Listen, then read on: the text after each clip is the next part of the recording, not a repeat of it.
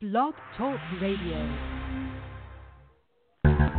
We are the heirs of that first revolution. Will a strong and united America still be a force for freedom and prosperity around the world? America has created the longest peacetime economic expansion in our history. We are the heirs of that first revolution. Good common sense and sound judgment of the American people and their essential love of justice.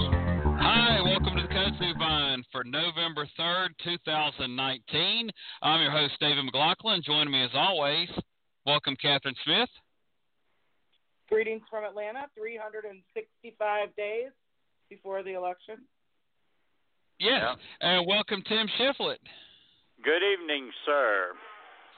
All right, good to have y'all both on. And here in about 20 minutes, uh, coming back on the show for just a good handful of times from election projection. Scott Elliott has been working on his maps and is going to come on with just a year to go. Catherine, like you said, interesting to have him on at that date to kind of give his thoughts on where he sees the presidential race, the U.S. Senate, and the um, House races. He's, he's projecting at all three levels. Uh, but until then, we're going to talk about the presidential race on the Democratic side and the fluidity of the race. Um, I think we mentioned briefly last week uh, Tim Ryan dropped out and he will run for his House seat again in Ohio. At the very end of the week, Beto O'Rourke dropped out. And then uh, Kamala Harris, she's putting kind of all her eggs in the early states into the Iowa basket and pulling, shutting down operations New Hampshire.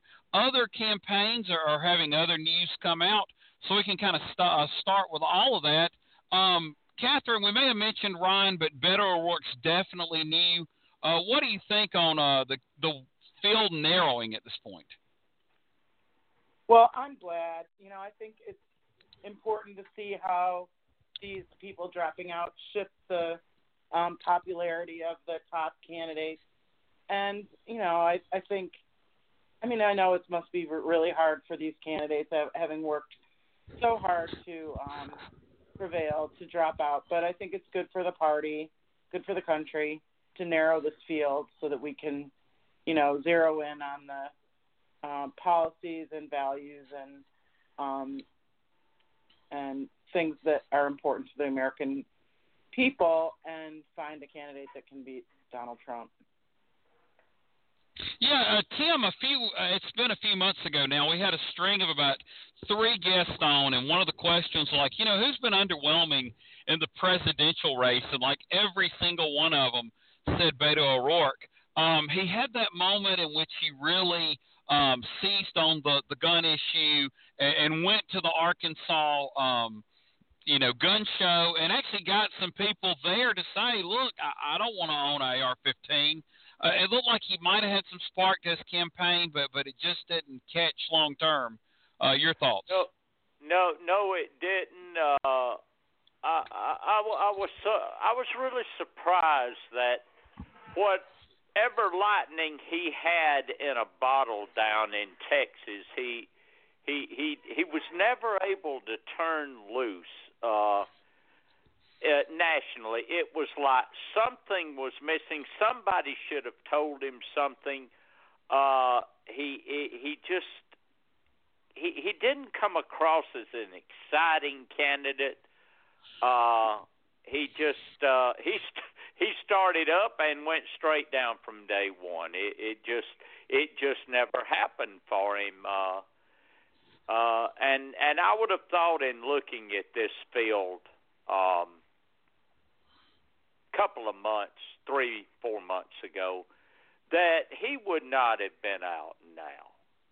And uh, here we are talking about it, but that's uh, the fickleness of national politics as opposed to state politics. We look back now, and I, I suppose what we see in Texas is the fact that uh, Beto O'Rourke uh, ran in the right year in a year with angry Democratic voters who were trying to see, uh, send everyone uh, that was wearing an elephant lapel uh, a message, including the folks down in Texas, and uh, he he uh, he ran a fine race, but it, it just never did happen for him uh, at, the national level, and it's really too bad. And he's not that old, and perhaps he can come back. I don't know, but this uh, this has to be a devastating blow for a for a guy that probably thought he he he might fare a lot better.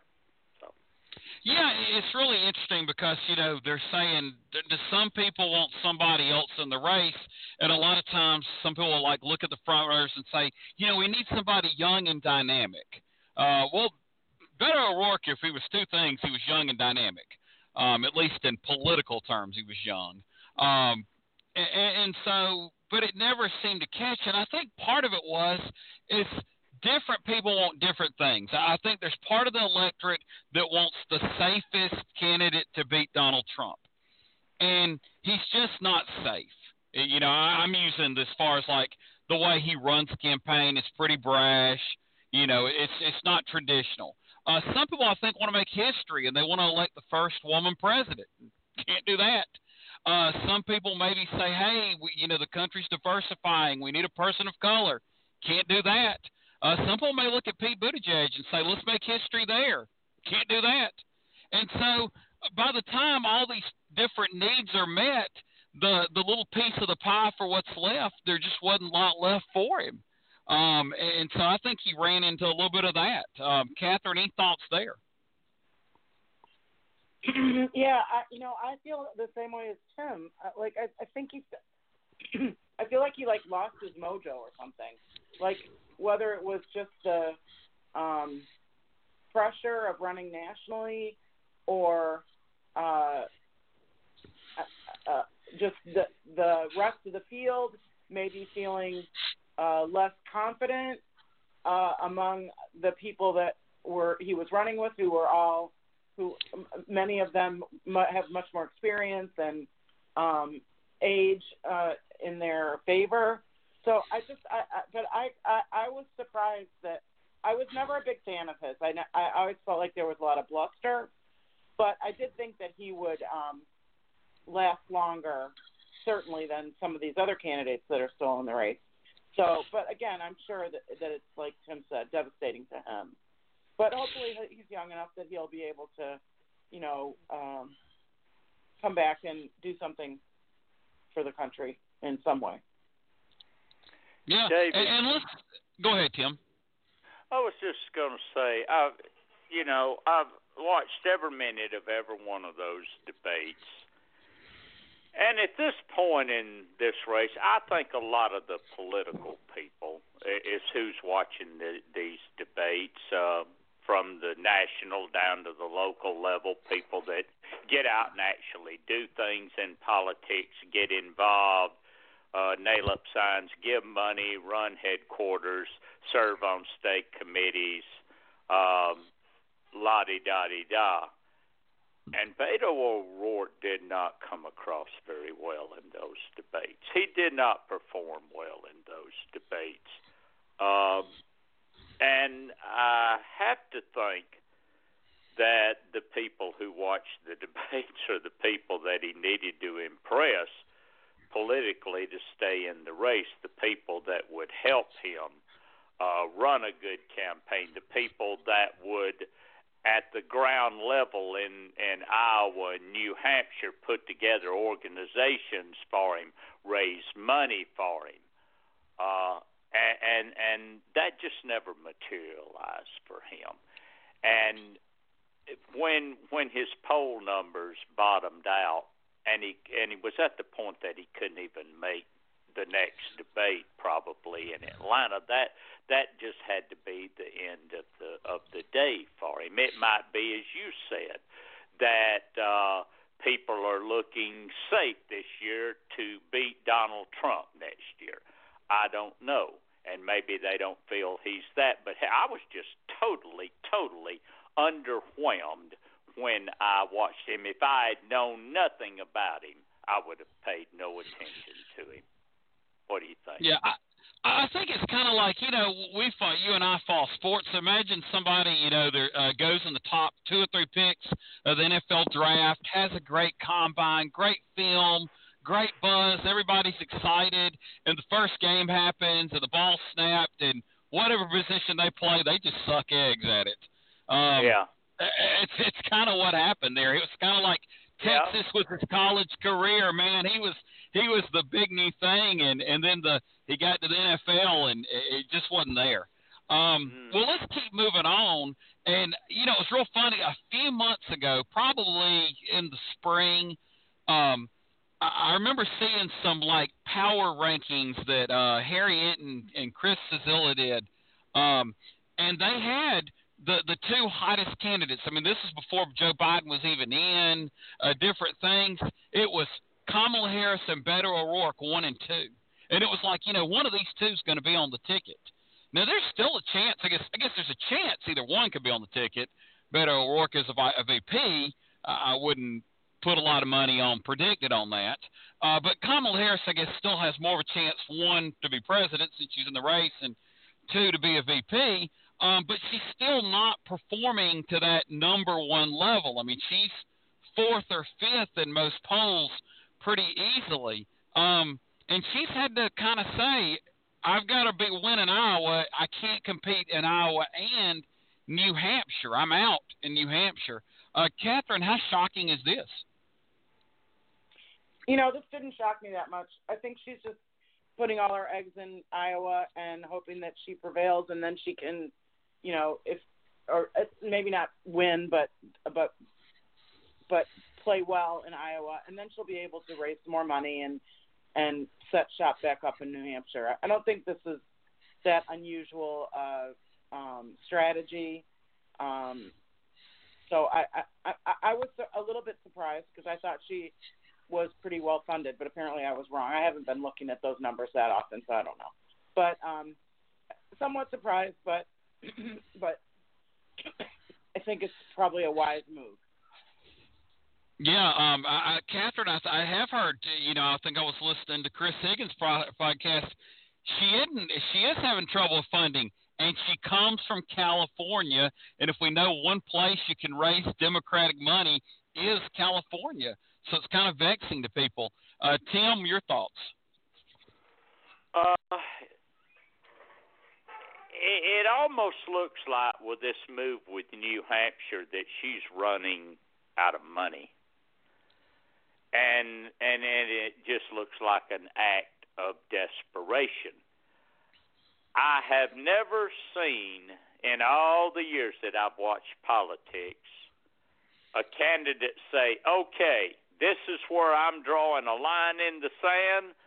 I have got to win this state right here, or else." I've never seen any result to that other than the or else. I, I've just never seen this particular thing be successful. Uh, but still, I think she's being forced into it uh, by the lack of resources. If there's another explanation, I would like to know what it is because I don't see where saying, you know, I'm not going to pay any attention to New Hampshire. Uh, I, I, I'm, not, I'm, I'm not seeing where that's a, a good thing to do. So I, I just think it's an act of desperation at this point. Now, what is she saying about Iowa? By the way, David, that that oh, I've got to finish in the top three, or I've got to win, or or what? It's been over a month ago, but apparently she was overheard saying, "I'm going to bleep and move there." Um, you know, she kind of already pushed the chips into the Iowa table pretty heavily, um, but just not to have a presence in New Hampshire, that's pretty striking. Now, I will say, between Elizabeth Warren being next door, Bernie Sanders being next door, um, and New Hampshire being uh, fairly white, although I think Kamala Harris really could, you know, I, I think a lot of white voters would to feel totally comfortable with her. Um, so I, I don't. I think she should make a play for Uh, every voter. Uh, But la- last I mean, I guess it makes a little more sense to go to Iowa since Amy Klobuchar is the only person next door, and I don't think like the Minneapolis media market bleeds over like the Boston media market does to those uh, to uh, New Hampshire. Uh, speaking of white, I think Iowa is pretty much that too. It is. It is. But but I mean, Barack Obama uh, broke the mold there, and so yeah. yeah. I mean, but that's uh, you know, and really she's not connecting in South Carolina like Joe Biden is. Um, and, and so that's all you know part of this calculus. Um, I think one thing that does hurt her, and I actually heard a little bit on Chris Higgins' podcast again. I've been catching up uh, this week. Um, as he had some um, audio from the G, uh, LB, LGBT uh, forum from a few weeks ago, um, and she actually was asked a question about like African American transgendered um, people uh, being murdered at a higher rate. And she gave an answer about some things they did, but she was seemed to be afraid to just say, "Yeah, these four commit murder. I prosecute murders." It's kind of like at times she was afraid to lead with her bio, and um, you know, her bio's strong for this. Uh, you know, some of these things. I mean, there are crimes that get committed that you prosecute, and 99% of the people agree it should be prosecuted, and so she shouldn't be afraid to uh, talk about that. I don't think. I believe we have our guest on the line, so I'm going to go ahead and at this time welcome back to the kudzu vine from Election Projection, Mr. Scott Elliott. Welcome, Scott. Oh, thank you. So good to be back with y'all again. Yeah, you're, you're fooling me up. I won't give out your area code, but I know that area code, and that area code's on the other side of the country from Oregon. So I had to um, do a double take. And I don't know Oregon's area code, but I knew where this one was. And so I was like, oh, well, It, it's been three years since we've been in Oregon, and I still haven't changed my number yet. So I get I get that that sort of confused look a lot whenever I give my phone number out. Uh, oh, I know what you mean. I, my son's football coach here in Georgia that he had uh, had a Texas number. So you know you see that kind of thing all the time now, and that's just gonna be the way of the world. Well, let's quit talking cell phone numbers and let's talk about electoral map. Uh, numbers, if you will. And I was looking at your maps, and I noticed you don't have a ton of volatility on the House of Representatives. You had just two Senate seats switching, and we won't talk specifically about those necessarily. But then on the electoral map, you had at least four states switching from the um, Republican column to the Democratic column, and you had uh, Maine too, I believe, switching from the Democratic column to the Republican column. Basically, more volatility at the presidential level than almost the other two branches or the the two legislative houses combined. Uh, why do you see that difference there? Well, okay, so this is very early. That's the first thing I'll say. It's, it's we're over a year out, and or just about a year out, and in the exactly house. a year out. Yeah, yeah. Oh, that's right. Yeah, November third. Okay.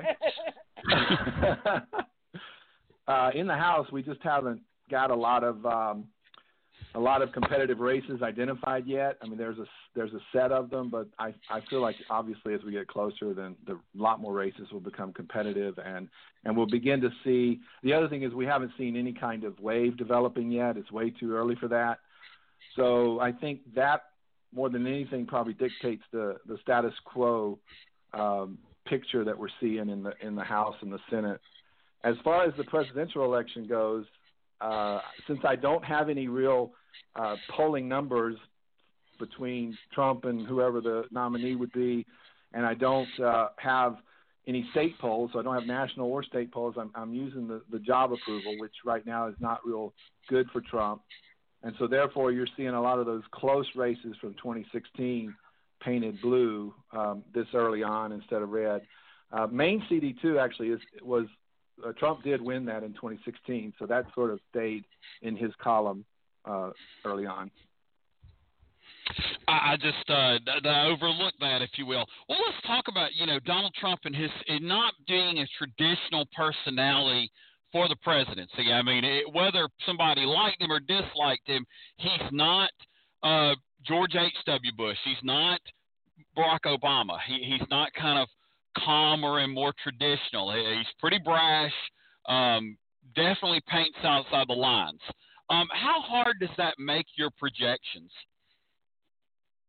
Well, I think that uh, you've touched on something that that is going to be a, as it was in 2016, a very common thread in 2020, and that is the unconventional unconventionality, if that's a word, of, of Donald Trump. It, it makes it very, very difficult, especially, for instance, in the in the area of these job approval polls, um, because they are so low, but yet at the same time, I don't know if they really reflect how people think about the job he's doing versus the the brashness that you that you allude to, right? So it's going to be very tough to sort of incorporate that metric into the projections because the historical track record for an incumbent president trying to win re-election is that there's a very close correlation between job approval and popular vote uh, numbers for an, a sitting president. And if that, you know, if that history plays out, then Trump's in big trouble.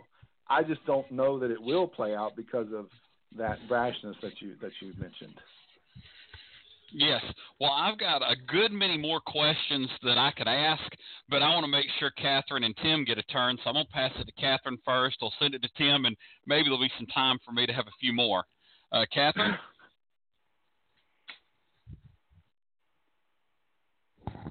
Catherine, are you there with us? Sorry, I had myself on mute. um, hey, thanks for being on tonight. It's great to hear from you. Um, well, it's good talking to you again, are, Catherine. one year out from the election uh, by by the date, and um, I wanted to ask you about uh, Georgia seventh district congressional. Um, we have a lot of candidates running, right? Because it's an open seat, I'm sure. Uh, but you have it um, you have it favored to the Democrats just by a little bit. But just wondered what your um, thoughts were on that race. Well, I, I did some research because I know you guys are, are based out of Atlanta, and uh, it's interesting the the historical record we have there over the last several elections. Uh, before, uh, I think 2016 was was the last one that sort of fell in this in this vein where the Republican incumbent was able to get 60 plus percent of the vote for many election cycles up to that point, and then that sort of just tightened, you know, significantly in 2018, where the the, the Republican barely held on. So I think it's uh, attributable to the changing demographics around the Atlanta area. I think that this may be the the the cycle that the Democrats overtake the Republicans in that district and and win that seat. Um, on the other hand, Georgia CD6, which is close by, I think, um, is is one that the Republicans are looking at targeting pretty intensely, and that's going to be a uh, likely a a, um, a what do you call rematch rematch uh, there of that race from 2016. Uh, I believe. Let me let me just check here to make sure. 2018. Yeah, it was 2018. 2018, right, right.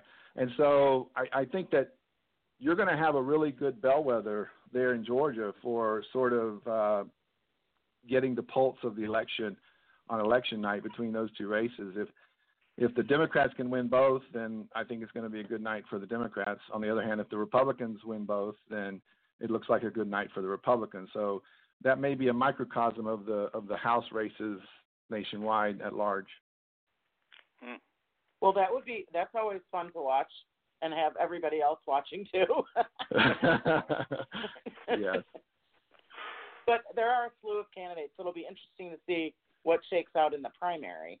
Um, you know, we have the the person who almost beat Woodall, the woman uh, Carolyn Bourdeaux, who almost Bourdeaux, beat Woodall. Right. Mm-hmm. Then then she's got, you know, what six, five or six uh, candidates running with her, and then there must be eight Republicans running. So it's going to be. I'm sure I'm my even though I don't live in the district, I'm sure my mailbox will get filled up with stuff because they always get the districts wrong around here. Well, you're going to see a lot of commercials on the TV, even more so. Oh yeah, a lot probably. of commercials.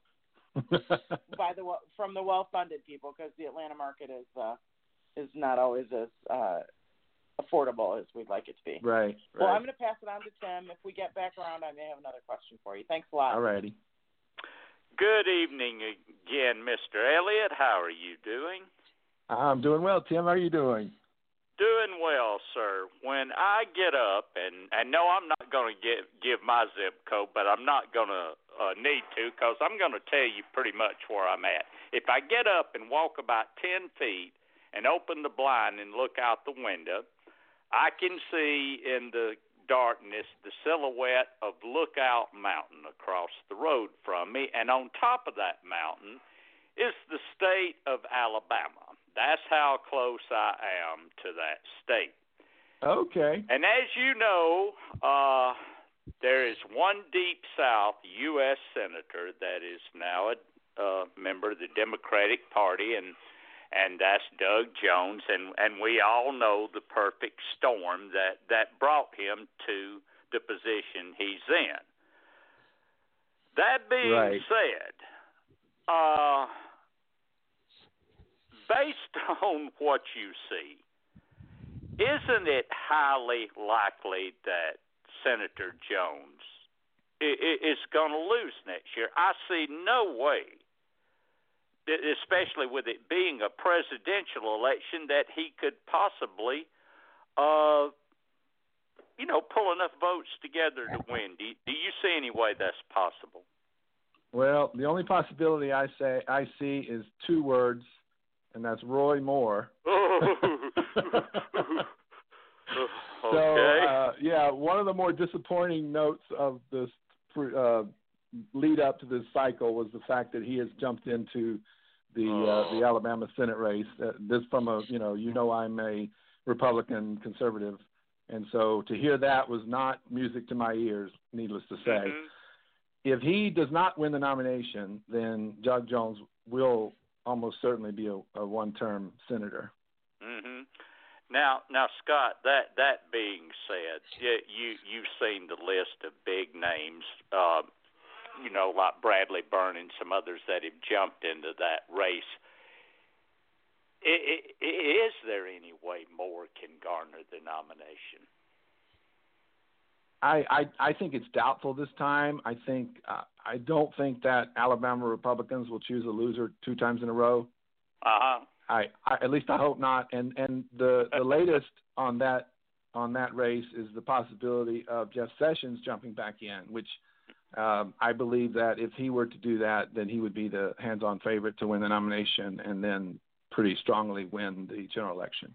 Yeah, well, that that that uh, begs another question, and I know it's all speculation, but uh, what what would the president do if, if considering his uh, history with uh, with Jeff Sessions, what what would he do in that case? Do you think? Do you think he would offer support or?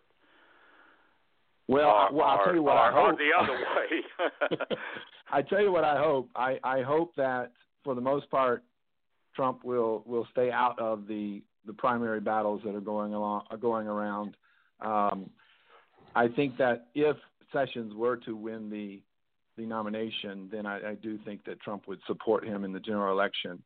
I mm-hmm. think Trump understands, as most people do, the importance of of the party uh, victories on both sides, the blue and the red team. You know, and mm-hmm. so I think that would be something that he would he would come around to Sessions and support him. I do think that. Mm-hmm. And and and and while we're we're not talking about area codes, uh, I I, I want to men- mention another state here, uh, that being North Carolina. Hint hint. Uh, Thom Tillis has been a much talked about target for the Democrats, of course, in 2020. How vulnerable is he? I think he's I think he's quite vulnerable. Not uh, urgently so at this point. I think it could develop into that. I, I liken. So let me let me back up a minute. So I see Alabama and Colorado as the most vulnerable Senate races for the incumbent parties: Democrats in Alabama, Republicans in Colorado. I see Arizona as also a very very uh, sticky situation for Republicans that they may very well McSally may not be able to hold that seat.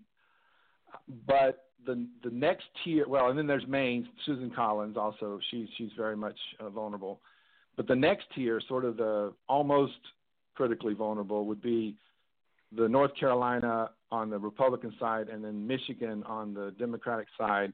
Mm-hmm. I think that Thom Tillis, as an incumbent, has a has a, a hill to climb. To to he will, he will certainly not breathe easy over this next 12 months. And I think that uh, John James, as a Republican in Michigan, brings a lot of star power, with the potential to to make uh, the incumbent there, Gary Peters, sweat a little bit. I don't see those either one of them right now. There's no reason to say that either one of them will flip, but there are certainly potential flips along the way. Mm-hmm. Now, now staying in North Carolina, I, I, I've been thinking in looking at election maps, including your very excellent presidential election map for next year, that on election night in 2020, we may watch North Carolina be the closest state in the presidential contest in the entire South. am I? Is there a possibility I'm right about that? In the South, yes, I think. In the uh, entire South, yes. Yeah, I think that's that could be the case. Uh, I think North Carolina has been trending sort of very very slowly, but certainly trending a little toward toward the blue. You know, a little less red over the years. Mm-hmm. Uh, not as quickly as a state like Virginia has done, but still definitely moving in that direction. And and when you're two points away, then moving closer makes it makes it razor close. So yeah, I think that North Carolina is going to be a very very competitive uh, state in the South. Uh, there's always Florida, of course, and Florida will Uh-huh. continue to be very competitive. So they'll probably be battling for the title of the most competitive state in the South uh, in the Could, presidential could North. Carolina be described as a bellwether where, where if Donald Trump wins it, he's probably having a good night nationally, and if he loses it, the other scenarios happening then? It, it could be, yes. I, obviously, we don't know yet how that's going to play out because the, there are changes from cycle to cycle in demographics. But I think that certainly, if Trump does not carry North Carolina, then he's in deep trouble. I think we're we can agree on that. Um, Mhm. If he does carry North Carolina, you you you might say that he's having a good night, but I don't know that it's going to be as um, cut and dried as that. I think he he could have not such a good night and still Carolina and still carry North Carolina. But if he if he Mhm. loses North Carolina, then that's it's definitely a bad night. Uh, one final question, and, and th- this is a pretty wild one. When I was a little kid, I mean, I, I looked at a 43 year old president. Not giving away my age, but you can figure out pretty quickly what I'm talking about. And, and then, you know, 11 years ago, we elected a 47 year old president. And now I look, and it is becoming more and more likely that we are now almost certain to have two 70 plus year olds as the nominees of both major parties. And you've been doing what you've been doing a pretty good while. What what what can you tell me about this, Scott? Why why is this happening? Um, well, I've never really thought about that, Tim. but right off the top of my head, I would say it has a lot to do with people don't really care what the age of the of the candidates are. They're they're more interested in other other factors, other aspects of the candidates, and age doesn't really matter. Uh, I think we're you know we could we could have a situation in four years from now where we're looking at a much younger slate of candidates or the same age that we're looking at now. I think that's just not something that people put a lot of uh, importance in uh, right now. hmm And and do you find that surprising? Because especially with with the millennials coming of age now to to the, you, you, we're, we're talking about younger voters, but we're talking about candidates who are 40 and 50 years older than they are. I, I just don't see the connection. Do you? I, I think you're bringing up a good point there, and that actually is something that I wanted to, to mention, to touch on, and that is Uh-huh. I think one of the challenges, obviously, one of the challenges Republicans have with Donald Trump is is the brashness and the and the the Twitter personality that that doesn't uh, rise above fifth grade level a lot of times. Um, but I think on the Democratic side, you have a sort of a an aggregation of younger and ethnic group kind of, uh, of facets of our society that maybe the Democrats aren't very effectively reaching. Reaching, I, and I bring up the point that in 2016, if Hillary Clinton had received the kind of turnout among African Americans that Barack Obama did in, in both of his his runs, then she would have beaten uh, Trump. She would have carried all of the the blue wall states that Trump won, um, and as well as probably Florida, probably North Carolina. So I think that if there's a challenge for the Democrats, it's actually connecting to those young millennials and to those ethnic groups that are sort of the backbone of that of, of the Democratic Party support. Mm-hmm. Mm-hmm. And, and the, the the very final question, and then I'll throw it back to David. And I'm sorry to everybody else to be so long, but you're you're an interesting guy, Scott. Just between me and you. So, well, uh, you. uh, uh, uh, it's it's a segue question. Uh, the the Democrats' challenge, you are correct, is is is right there in front of us. Donald Trump's challenge, on the other hand, what can he do beyond his base, or does he feel that's enough? Well, one of the things that I think he does have going for him, number one, is that he's a he's a known quantity, and he he was mm-hmm. he hasn't changed since he ran the first time. So Donald Trump is Donald Trump is Donald Trump. The 2nd Mhm. thing is I think that that one of the the knocks on his campaign in 2016 was the lack of ground game, the the lack of structure. I I've heard comments, or I I did hear comments uh, four years ago to the effect that it's not really a campaign; it's just a publicity stunt. And I Mhm. think a lot of that has sort of uh, improved quite a bit, you know, under the under the covers, behind the scenes. So I think that's a positive going forward for this election that he did not have necessarily four years ago. Hmm Okay. And with that, I'm going to throw it back to David. David? Yes, um, glad we got some time. Scott, I wanted to ask you on really about two races, the state of Arizona. Uh, on your electoral map, you have it colored, I guess it's a light, light shade of red, but it's almost the most neutral state on your map. And then in the Senate map, you still have Republicans holding it, even though Mark Kelly, um, former astronaut, is like this dream candidate that almost could run seemingly in any state, given his his uh, very interesting bio. Um, uh, what are your thoughts? You know, lay some uh, meat on the predictions of Arizona. Okay, so I will uh, preface my comments to say that these these are preliminary projections at this point, without any uh, poll poll numbers to back them, and I just don't feel motivated to produce a flip this early unless it's a clear advantage for the for the opposition party, such as in Colorado or or Alabama. Having said that, I think that Martha McSally's in for a tough race. There's no doubt about that.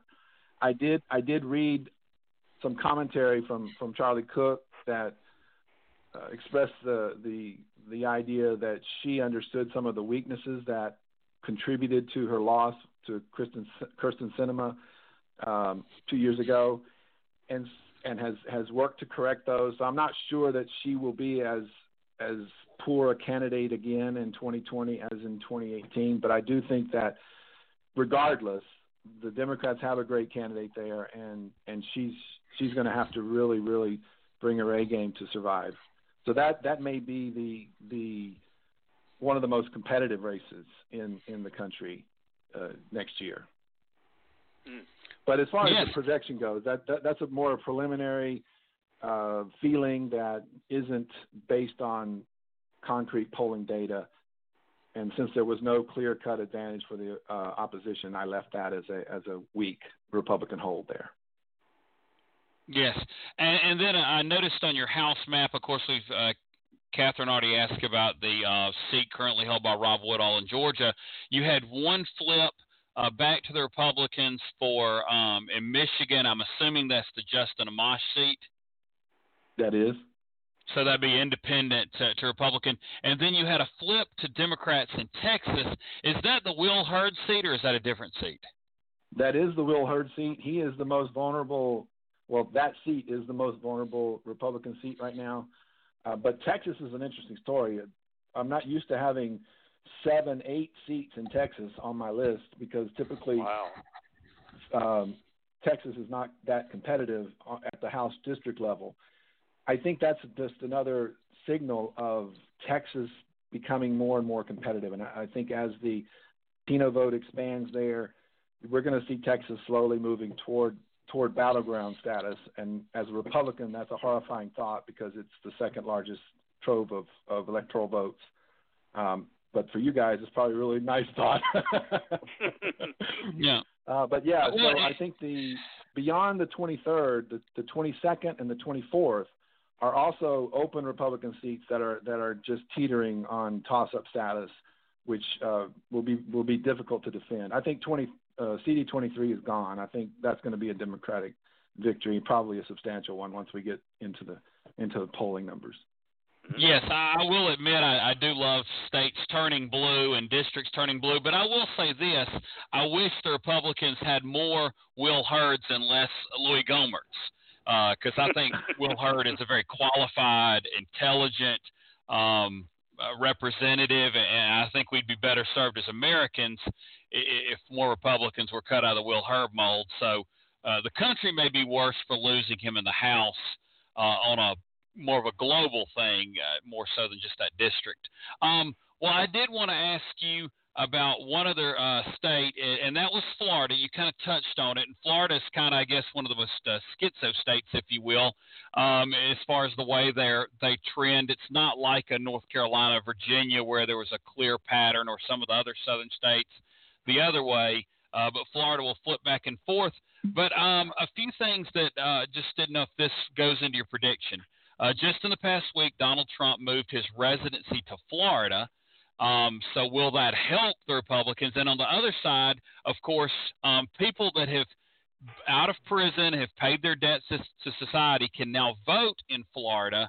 Um, you know when they're you know ex uh, convicts. Um, how much will that change the dynamics the other way? Well, uh, to, to answer your first question about Trump moving there, I, I don't know that that will have any effect uh, on on the numbers. I would I would doubt it would have a significant effect. As far as the the um, second issue of um, what's I guess what's the way to say it the ex ex cons is the way I was saying yeah. it, but I don't yeah. I don't know if that's former. the right way to say it. Uh, former, yeah, uh, th- voting that that uh, that may have a more significant impact depending on the numbers, and I haven't done research on on what kind of pool that adds to the to the general voter pool. That could be enough to, to tip the balance if it's if it's in the tens of thousands, and um, that actually come out and vote. On the other hand, I think I think Florida is like you say, schizophrenic. I think that's a good way to put it. It's indications were in 2016 that that the, the Democrats and the, and the Latino vote was very very strong, and it was a bit of a surprise to see the Republicans able to counter that and, and actually carry the state. So I'm I'm I'm uh, without being too optimistic on my side, I'm thinking if if you know if Florida can't go for the Democrat in 2016 with that exceptional turnout among Latinos and, and, and other Democrats. I'm wondering if Florida may be a state that is beginning to trend a little bit to the Republicans. And time will tell if that's a if that's an accurate assessment. But I think that's certainly a possibility given the results in 2016. Yeah, it's definitely a state to watch. Well, speaking of what we're going to be watching, we are going to um, be watching your map, and we see another big update when some state polling comes out um, and some Senate race polling, and we have some nominees, um, not, not projected nominees. We want to get you back on the show again. Well, I would love that. I would love that. All right. Thank you, sir. Well, I appreciate you guys having me on, and it's been wonderful talking to y'all. Thank you, Scott. Thank you. Yeah. Alrighty. Yes, and if, and if you want to read the maps we've been discussing, electionprojection.com uh, is where you go. And um, I remember we first had Scott on. I believe he just had the electoral map. He's added the um, uh, Senate, and he's even been brave enough to add the House. And with uh, you know 435 districts to project, uh, that gets pretty tough. And this is not you know somebody like Charlie Cook that has a full time um, staff to, to work on this. Scott, I believe, a, a one man show and has another job on the side. Um, but let's kind of get back into our other discussion we were having about the presidential race, and we were talking about Kamala Harris. Uh, we didn't mention one more candidate that we heard news on this past week, and that was Julian Castro. A lot of the staff is looking to um, explore other opportunities, if you will. Um, he did have one of those, and I think Cory Booker said the same thing, where if I don't meet this uh, fundraising threshold, I'll have to drop out, and he met it. Um, but then I think he's still kind of borderline on some of those uh, November and December debates. Um, Catherine, your thoughts on, you know, where does Julian Castro, and really we can almost throw Cory Booker's campaign into this. Well, I, I mean, I, I think Julian Castro was a long shot to begin with. Um, I don't think he performed as well in the debates as everyone may have expected. He had a few moments, but I think his uh, his uh, was it did he go after Biden? Was it Biden? I don't know. Um, uh, and Beto yeah, or early on. right? Yeah. Well, he, well, he went after so Beto I in think- the early debates. Right. I think Yeah. um, he. I I found that I struggled a little bit with him about what he what he actually was, you know, why he was there. You know, what he thought his special contribution would be, and uh, his attack didn't help that. Um, as far as Cory Booker, you know, Cory Booker was on. Um, you know, I watch The View every day when I get home from work. I record it every day, and I usually would just watch the first few minutes. But Cory Booker was on this week, and I have to say that, you know, I don't think he's going to be the, the president, but I really like him. Uh, he really went after Meghan McCain about. Um, he, she called Beto crazy, and he said, you know, we need to be careful about how we talk about people. You might not agree with him, but he's not crazy. He's, you know, serving the country, you know, blah, blah. It was really good. And, you know, he's sort of like the uh, peacemaker among them. And I think that voice has been really helpful. And, uh, but I do think he's probably not to hold on much longer. Uh, I don't know if he's made it to the Atlanta debate. I haven't seen that list. I don't know if he has. But if he doesn't, then I think he's going to have to figure out, you know, where he, how long he can hold out. But I do like his voice in the in the conversation. Yeah, Tim, your thoughts on uh, both those candidates? Well, um, Castro. Let's see what happens now with O'Rourke gone, because I believe that represents his final chance.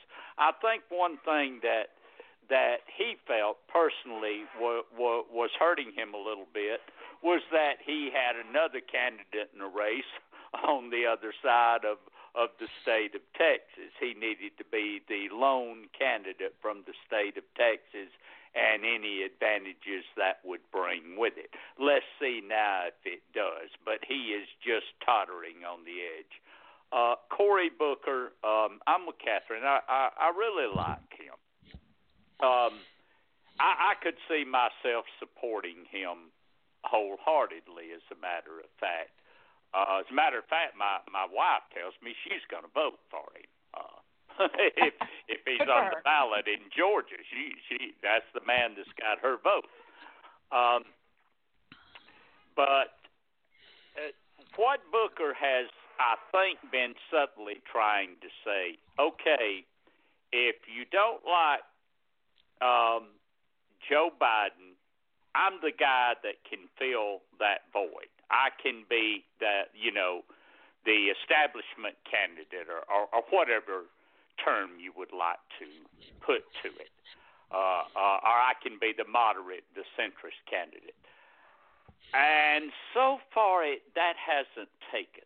As a matter of fact, if Biden were to fall further, no one seems to have stepped forward to fill that void because there's others besides Booker who who have pretty subtly said the same thing, and they're all languishing in the low single digits with Senator Booker. Now I don't know what that says, but that there they are. But uh, again, it's going to be a matter of economics with with Cory Booker. If he has the money, I'm sure he'll stay in at least until the first votes are counted. But you know, money is the mother's milk of politics. It's called that for a reason. Booker did say, you know, the other day I got to make eight hundred thousand dollars in donations by this date, and he did get that. And I do believe he has qualified for the for the next debate. That hasn't been the problem, guys. Money has been his problem, and you, you know you can't run a campaign without it. So that that's where he stands. Yes, and I think there's kind of an overarching problem. I think the race has been nationalized too much, and that's cost so much money uh, to be needed to be in the campaign, and I think that's winnowing the field.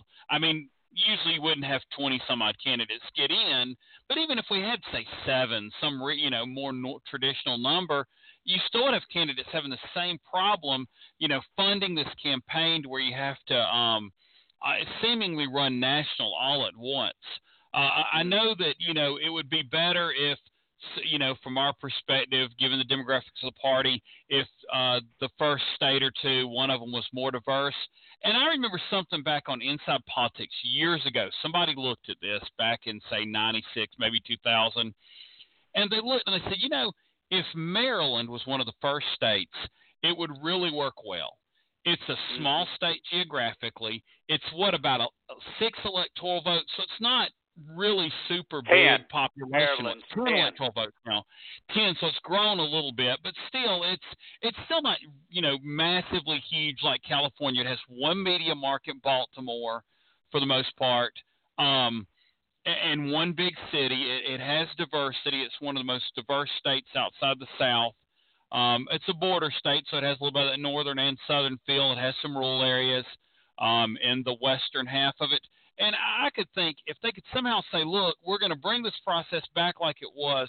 We're going to take a state like Maryland, put it early, um, and let's look at this thing because I think money has become such a factor that some of these candidates are getting out. Like we didn't talk too much about Tim Ryan, but they keep talking about like what's an alternative Joe Biden. I think he's a much better alternative Joe Biden than some of these other people I've heard mentioned as far as a safe candidate. Um, and so uh, and he's already dropped out. Um, and some of these other candidates that you know they're not getting anywhere. And so I think if they were to do something like that, it would be better than this primary seemingly all over the nation. Tim. Okay. Well, both of you have worked in campaigns, so I'm going to ask you both this question uh, in in campaigns with multiple candidates. Right now, depending on on who you talk to today, there's either 16 or 17 Democrats still in the race. What is the number that you guys hope to see actually on the ballot the night they count the first votes in the Iowa caucuses? What is a good number of candidates to have? I, I'm okay with That's more candidates are in. Yeah, I, I don't think it has a magic number. I think, and I, I think the the can the field has to have some layers, and, and I, I think there if we keep losing these candidates, um, we're not going to have all those layers, and people won't be able to pick from as many choices that they might want. So, um, what do you think? I don't want to see Catherine? it wintered it wintered as much. What What do you think, Five. Catherine? Five, Five. huh? I was thinking six or seven would be good. So Catherine and I are of the opinion that that sort of number would probably be better. Why, uh, David? Again, explain to me why you think a large number is better. Well, because I think then you're going to have some different voices and different things and kind, you know, some different choices there. And, and I'd rather see this thing decided at least at some of the ballot boxes. I mean, obviously, 18 candidates don't need to be trudging on for you know months and months of this thing. But if if it was a double digit number in Iowa and maybe through to say South Carolina, I don't think it'd be the end of the world. Um, mm. And I think there may be some duplication with some of the front runners in some ways, in some aspects, um, and therefore some of the other candidates. A lot of the younger candidates are dropping out, and that's one thing you hear that you know, oh, the field's so old. I mean, that's kind of what you brought up with Scott Elliott. Well, it seems like uh, everybody that doesn't qualify for Social Security is the ones that are all getting out. Um, you you, you know, know, so you're losing that. You you you know what what what I'm getting at here. What bothers me about this, though, guys, we we saw this in 2016. A large field of candidates on the other side of the aisle, and we saw those votes split up so that one guy with about 30% of the vote kept winning and his name was Donald Trump. Now, I'm not saying yeah. something like that could happen on our side, but I've certainly it certainly has to give me pause after what I saw. Do you see what I'm saying, David? Well, I mean, but I, I don't think that's who our front runner is, and I don't know who's analogous. I mean, if you talk of, about a very non-traditional kind of candidate that comes outside the realm of politics, maybe a Marianne Williamson. If you want to talk about somebody that seems to be in business for another country, some might say Tulsi Gabbard, but neither one of them are, are um, getting any kind of momentum to where they look like much of a threat to win. Um, but let's talk about one more thing. We've got like three, four minutes. So let's, uh, Nancy Pelosi, there's an article I sent y'all uh, late in the week that said she's kind of concerned about just the way the campaign's going. Um, Catherine, is she should she be justified in that, or is um, is that just extra worry for no reason? Well, I don't think we can, you know. I mean, I think that's part of the advantage of having a large field is that you can look at you know what the priorities of the various candidates are, not just what their views are, but what they focus on, and um, decide if their priorities, not just their policies, but their priorities, the things that they think are most important, are match yours, and you know support those who do. Um, I, I mean, I think you can, you might be able to blame if if that's a concern. It might be partly also the media focusing on the things that divide us, um, both left and right, and within the party, um, as the things that they focus on. So, you know, the candidates need to learn how to spin that and talk about the things that are of value to them. We have some candidates that are very good at that, and some that are not so good. So um, I don't know. I it's still early. so I mean, I I trust Nancy Pelosi's uh, strategic thinking, so I'm not going to say she's wrong, but I do think it's just a, a um, function of this like size of the field also. Yeah, t- Tim, I, I agree with Catherine on that. I think Nancy Pelosi is a very astute politician. That's how she got where she's gotten twice now. Um, your thoughts on that article? Yeah, I'm going to deviate a little bit. I agree with the speaker to a point. I, I, I think it's okay, of course, to talk about these things, of, uh, uh, about things like Medicare for all that sort of thing. Why not? But need to remember what we did last year. We had a bunch of angry voters. Angry voters vote. What were they angry about? One thing Donald Trump. I don't feel, and I believe the Speaker doesn't feel, that we have been going after this guy enough in this presidential campaign so far. We've We've had a civil debate about the issues on on stage at these debates and around the country, and that's fine. But I don't think that we should forget that the prime thing, the thing that motivates our voters more than anything is we do not like Donald Trump. And if any of you Democratic candidates are listening to me tonight, go after him. Go after this guy. We don't need to play Mr. Nice Guy either. He certainly didn't get the memo about playing Mr. Nice Guy. His first campaign commercial, he said he's not a nice guy.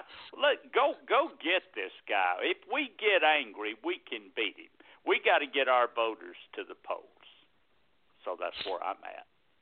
Yes, Tim, you kind of closed out with a topic we never got to. Um, but we probably will need to get to in a uh, week soon. But uh, thanks again to Scott Elliott for coming on. Until then, been the Kudzu Vine. Good night, guys. Good night, y'all. We are the heirs of that first revolution. Will a strong and united America still be a force? Lucky Land Casino asking people what's the weirdest place you've gotten lucky? Lucky? In line at the deli, I guess? Aha, in my dentist's office.